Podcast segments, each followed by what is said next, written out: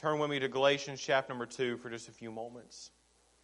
We're going to be over in the book of Acts and also in the book of 1 Corinthians here in a few minutes.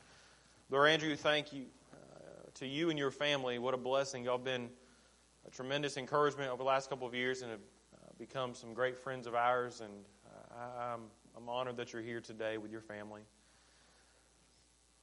Galatians chapter number 2, you come to a, a, verse that I want to draw your attention to. We're going through this series right now on, on things that, that strengthen the church, things that strengthen the child of God. They, they grow.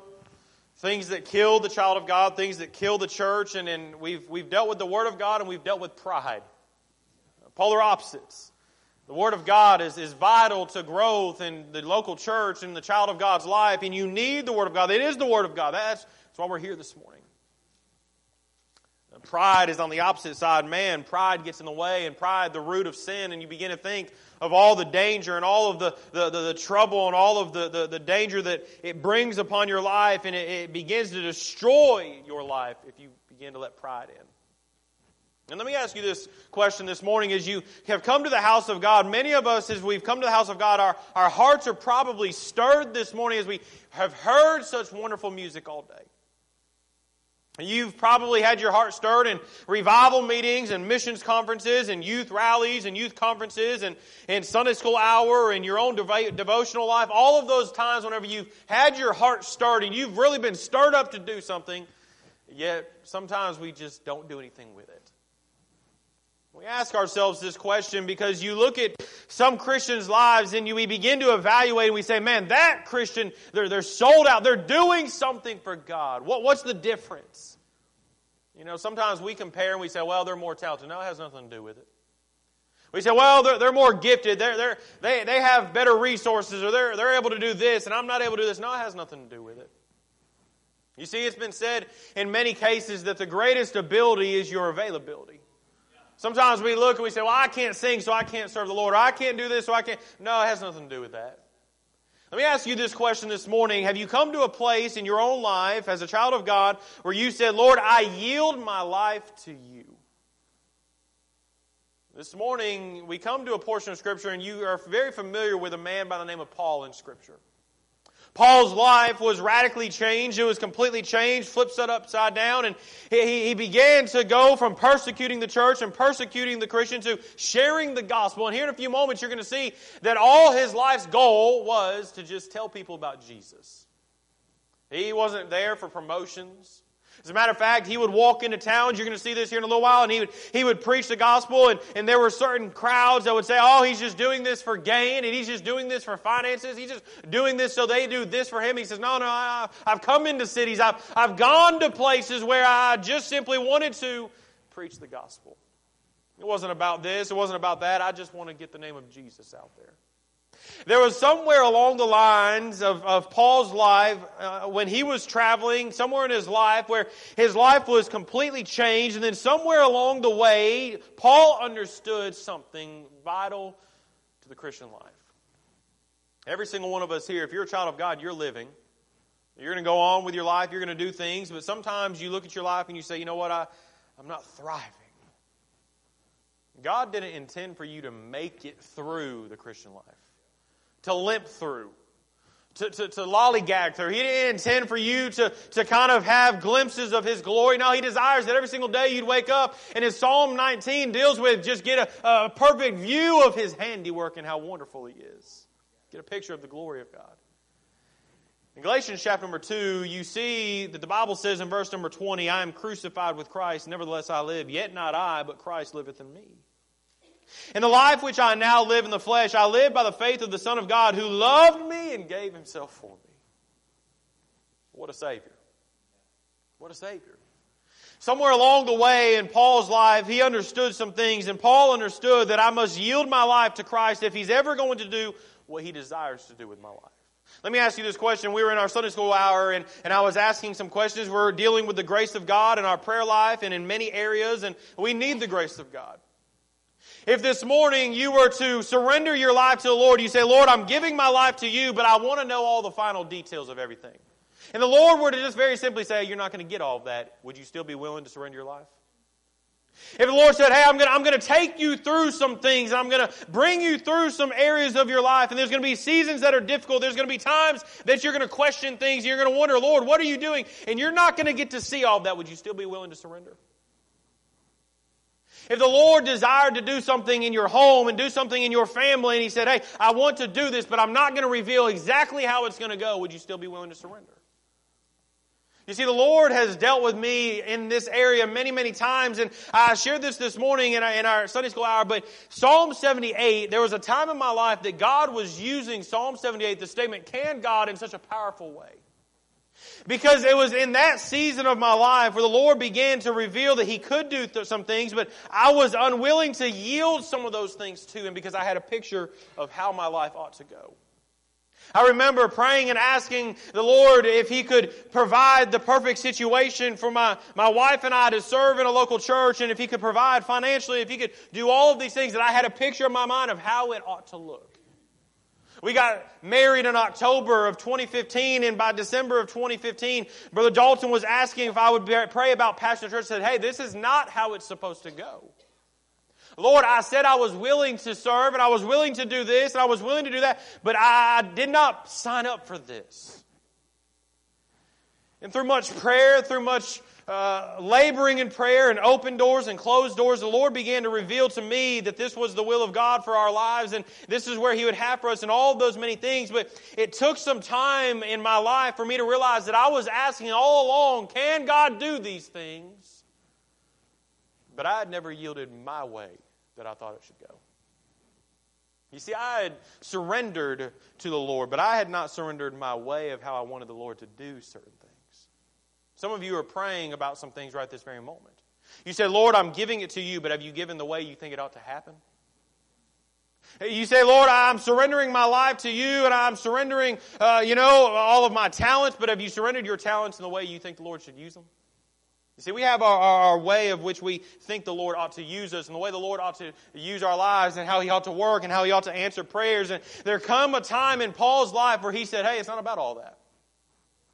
Go with me, if you would, for, the, to, for a few moments to the book of Acts. In the book of Acts, you find that he is revealing this to us as you come. It's one of my favorite passages of Scripture, one of my favorite books of the Bible to study is the book of Acts. And in chapter number 20, I love this passage of Scripture. You say, how do you know that there came a time in Paul's life where he said, Lord, none of that matters. I just, I'm giving my life to you. Acts chapter number 20. Look with me for just a few moments. In verse number 20, the Bible says this. Actually, back up. Verse number 19. Serving the Lord with all humility of mind and with many tears and temptations which befell me by the lying and wait of the Jews, and how I kept back nothing that was profitable unto you, but have showed you and have taught you publicly from house to house, testifying both to the Jews and also to the Greeks repentance toward God and faith toward our Lord Jesus Christ. And, un, and now, behold, I go bound in the Spirit unto Jerusalem. Not knowing the things that should befall me there, say that the Holy Ghost witnesseth in every city, saying that bonds and afflictions abide me. Verse number 24 reveals that there came a time in Paul's life where he said, I don't have to know all the details. I don't have to know all the problems that I'm going to face. I don't have to know how you want to use my life in the sense of the things that are going to happen to my life or the things I'm going to go through or the situations I'm going to face. I don't have to, I don't have to know all the minor details of the people I'm going to cross paths with and uh, the situations I'm going to encounter. I don't have to, to know all of the details of how you're going to use my life in this city and how you're going to lo- use my life in this city. Lord, I'm just yielding to you. Bible tells us in verse number 24, but none of these things move me, neither count I my life dear unto myself. So that I might finish my course with joy in the ministry which I have received of the Lord Jesus to testify the gospel the grace of God. Go with me for just a moment to 1 Corinthians, holding your place there in Acts chapter number 20. As you go to the book of 1 Corinthians, you see in chapter number 9 that Paul is dealing with some things. And as you go and you kind of walk through this passage of Scripture, you'll find that he has encountered some people who are trying to stir some things up, trying to cause some issues, if you would.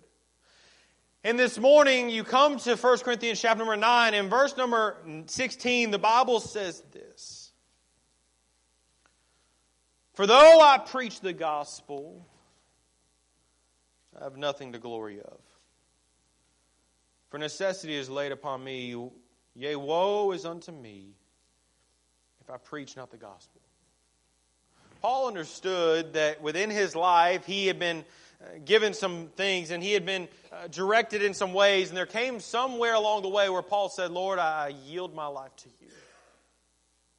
One of the great struggles within the Christian life that many of us battle is that many of us, while we are great Christians that are faithful to the house of God, we might give and we might serve and we might do these things. There are many Christians sitting in churches today that have not truly surrendered their life and said, Lord, I yield my life to you. You see, yielding your life to the Lord is more than being a Sunday school teacher. It's more than being a pastor. It's more than being a preacher. It's more than just yielding certain areas of your life. No, it's yielding every single area of your life and saying, Lord, I give you all of me. Paul understood this within his life whenever he began to reveal these things, and he is very simply saying, Hey, I'm crucified with God. My life is laid at the, the feet of Jesus. Lord, whatever you desire to do, Lord, I'm yours. Lord, if that means you take me here, then take me here. If that means you do this, then do this. If that means you want to guide me here, then Lord, whatever it is, I say yes to. Many Christians are sitting in churches right this very moment because they're so miserable and wondering, Lord, what do you have for me? And He's saying, I have this, but you won't go. I have this, but you won't talk. I have this, but you won't serve. I have all of these things, but you're wondering, Lord, what can I do? But you won't surrender. One of the greatest decisions of my life was July 15, 2009. It is the greatest decision of my life. It's when I accepted Jesus Christ as my personal Savior. The greatest decision of my life. Completely changed my life. I grew up playing basketball and that was my life. And it was then at that moment when I knew that Lord was doing something different. So January of the following year, 2010, I finally surrendered to preach. I didn't have a clue what all that meant. People say, well, what are you going to do? I don't know. I just know the Lord's called me to preach and I've got to preach. I remember uh, we were just watching a video just the other day of our, my, my in-laws 20th anniversary video. Holly wanted to watch that and I remember I was sitting there on the couch and Holly was watching. I said, that's where I preached my first message. That church, behind that pulpit, in that gymnasium. I remember the difference that the Lord had made in my life and all of the many things the Lord was doing. I remember going back to Indiana and there were people that knew me as a kid and that, would have conversations. I remember my mom calling me and saying she had talked with my third grade teacher, Miss Gant. And my fifth grade teacher's aide that was there, and they were talking and they were asking questions about the family. She said, Well, Josh is in Bible college. He's studying to be a preacher. She said, No way. You say, Did you get offended? No, because that's the difference Jesus made in my life. There came a, a, way, somewhere along the way within my life, that the Lord just began to reveal that, hey, you can keep holding on to these things, but you're missing all the blessings of just simply saying, Lord, I lay my life on the altar. You see, many times in our own lives we wonder, Lord, why am I so unhappy? It's because you're holding on to your life and it was never meant for you to hold on to. The Lord says, Give it to me. This morning, you've come into the house of God and you're still holding on to that piece of paper with all of your plans and all of your ideas and all of your goals and all of your life's challenges that you want to accomplish and the achievements you want to be able to look back on and all of those many things. And you're saying, hey, I keep accomplishing all of these things, but I'm still miserable. That's because Jesus is much greater than any accomplishment this earth can provide. Living for Jesus is much sweeter than anything this world has to offer. As you go to Psalm 50 with me for just a moment, look with me, if you would, for just a minute in Psalm 50 because you see the encouragement and all of the, the emphasis here on praising the Lord and how wonderful He is. Holding your place there as you look at these words, praise ye the Lord, praise God in His sanctuary.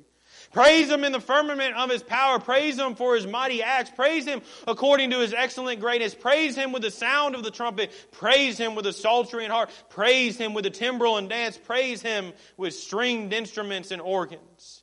Praise Him upon the loud cymbals. Praise Him upon the high sounding cymbals. Let everything that hath breath praise the Lord. Praise ye the Lord. Whew. What a Savior. I was sitting there listening to the, the, the, music that was being sung, and I don't know about you, I wasn't listening to the, the voices, I was listening to the words. And it was those words that were helping me to understand that that is my God, that is my Savior that they're singing about. And He loves me. And He died for me. He has a purpose for me. He has a plan for me. And I can go about my life and I can do this and I can do that. I can go all these places. I can accomplish all of these things. But if my life at the end, I look back and I say, hey, I did all of this, but I missed what Jesus had for me, then did I really accomplish anything? You see, as you come to the life of Paul, turning back to Acts chapter number 20 for just a moment, Paul's life was completely changed. I love this passage of Scripture, and truthfully, there's so much here. And as you walk through this passage of Scripture, we're going to be here next week as well. Because you say, I, want to be strengthened. I want to grow in my life with the Lord. And I want to grow in my walk with the Lord. I want to do all of the things the Lord desires. And you must come to the place of yielding your life to Him. We go on vacation every year. And when Jackson and many of the kids, you know, you've probably experienced this before. Sometimes we stay on the bay, sometimes we stay on the Gulf. And I remember we stayed at a, a, house that had a big dock you could run and jump off of, and we, would have a time doing that. But as, as little kids, they're afraid to jump off. And, and there are times whenever they're wanting to, and they'll be standing on the, the edge right there, and they're, they're, they're right here, and Dad is down there saying, Hey, just jump. I'll catch you. I, I'm not going to let you fall. I'm not going to let go of you. And finally, that child jumps. And what do they want to do? They want to climb back up the ladder. They want to get back up there. They want to jump again. They want to climb back up on the ladder. They want to jump down again. Why? Because they know Dad is going to catch them. Can I ask you this question? You're, you're fighting the will of God for your life. You're fighting surrendering because you're saying in your head, Lord, I, I don't know what that. Hey, He's never failed you before. I'll tell you what, I, I don't know about you. I'm tired of getting a glimpse of who my God is. I don't just want to go through my life and say, "Yeah, I remember when God did that." I, hey, that was that was a that was a good month right there. I, hey, that was a good year. No, every single day I want to stand in awe of who my Savior is. I want to wake up and say, Man, Lord, this day is yours. I, I yield my life to you. Lord, none of the things in this life are going to move me. None of the, the trials are going to move me. None of the, the problems are going to move me. None of these things are going to move me. Lord, you're worthy of everything. I want to stand in all of who my Savior is. And he says in verse number 24 of Acts 20, But none of these things move me. Neither count I my life dear unto myself I might finish my course with joy. There are times in our lives as Christians where we struggle and we go through seasons of difficulty and we're wondering, Lord, what do you desire to do? And it was D.L. Moody who, I've shared this before with you, said, The world has yet to see what God can do through a man fully dedicated to Him. And see, that statement is oftentimes applied to Moody. But Moody was sitting in a, service when he heard this challenge, and as it completely changed his life, Moody decided right then and there, Lord, I'm tired of playing games. I'm all in. I'm, I'm yielding my life to you. Henry Varley made this statement The world has yet to see what God can do with, for, through, and in a man who is fully and wholly consecrated to Him. As you go to 1 Corinthians chapter number 9, you'll see some things unfolding, and you'll see that Paul has to begin to deal with his intentions with the people and relay that information and say, hey, my intentions was never about me, it was never about gain, it was always about the gospel. And I'll tell you right now, we don't have long this morning, and so we'll kind of wrap it up, catch back up next week. But you get a hold of who Jesus is power of the gospel. And you can't help but every single day say, Lord, I just want my life to be used by you. Lord, I yield myself to you. Lord, if you're calling me to do this, then Lord, yes, I say yes. On the front row, right here this morning, we have two young men who have surrendered their life to preach. We have a man on the front row who has surrendered his life to preach. We have another man who has surrendered his life to preach two rows back. We have individuals within our church who are praying about some things and saying, Lord, I, I desire to be used. And some of you have come to the place where you say, Lord, whatever. Hey, Brother Dustin, you scared? Yeah, absolutely. It's not about us. I remember getting up and preaching the very first time, and, and I'll tell you what, I thought I preached for 25 minutes. Get done, It was like four and a half minutes. you know? And you're, you're walking off the platform. Wow, that was the longest half hour of my life. You know? Four minutes. But then as you begin to get alone with the Lord, you can't help but stop talking about Him. I'll tell you right now. Paul understood some things. As you look with me one last time in 1 Corinthians, as he makes this statement, chapter number 9 For though I preach the gospel, I have nothing to glory of. Paul understood, hey, he's just a servant of the Lord. It's not about him. anything he's accomplished. He says, Though I preach the gospel, I have nothing to glory of. For necessity is laid upon me, yea, woe is unto me if I preach not the gospel. In Acts chapter number 20, when he speaks of being bound, it wasn't that he felt obligated. He couldn't help but because he was controlled by the Holy Spirit to do these things. I've got to. You go out into this lost and dying world, there are people you come in contact with. People who need a little glimpse of hope, and the hope is not found in you. The hope is not found in our words. The hope is found in Jesus alone. Can I encourage you this morning? You say, I want my life to be used. Have you yielded it to Him? Say, I, I remember yielding it back then, but I haven't really done anything. Can I encourage you today? Surrender your all. It's time Christians stop talking about it and we start being about it. There's too great a, an opportunity right before us to reach this world and to reach people. And Paul says, none of these things are going to move me. Hey, Paul, you're going to be going through some shipwrecks. It doesn't matter, Lord, I yield my life to you. Paul, you're going to be beaten. It doesn't matter, Lord, I, I yield my life to you. Paul, you don't understand. You're going to be in prison. It doesn't matter. Lord, I yield my life to you. Lord, whatever you have for me, I say yes. There are things that you're going to go through. There are things that you're going to wonder, Lord, why did that happen? And if you yield your life to the Lord, you'll come to realize you stand in awe in Him even in your trials, in your troubles, in your pain, in your hurt, because even in those times when you're saying, Lord, I don't understand, He's still wonderful. He's there right in the midst of it. He's comforting you. He's guiding you. He's, he's right there saying, Hey, child, just hold on. Just hold on. Just as wonderful he is on the mountaintop, he's still wonderful in the valley. But can you know what I'm talking about?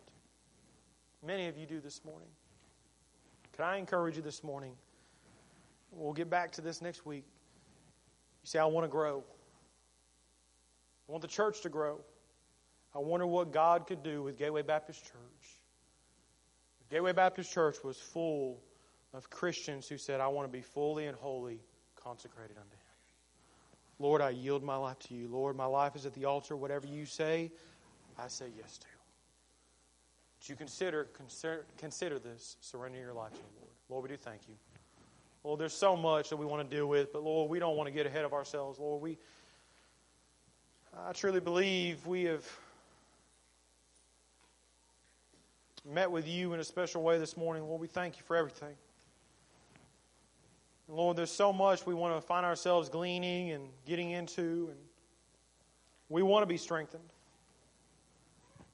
on a daily basis. And Lord, we need to yield our lives to you. Stop playing with the games and wondering what could be, and just say, Lord, I'm all in. I'm, I'm, I'm given. I'm surrendered. I yield my life to you. Is it scary? Absolutely. We thank you for being a gracious God who's leading us. I thank you for the statement that I heard this week that helped me, Lord, that you didn't lead us to leave us. And I pray that you would help us now. May you find Gateway Baptist Church and the people of Gateway Baptist Church being a people who are wholly consecrated to you. May we surrender our all, lay it on the altar, and yield our lives to you, whatever that may be, whatever that looks like, whatever that brings. May we say yes. Be with this time. Bless it. We'll thank you for it. For it's in Jesus' name we do pray.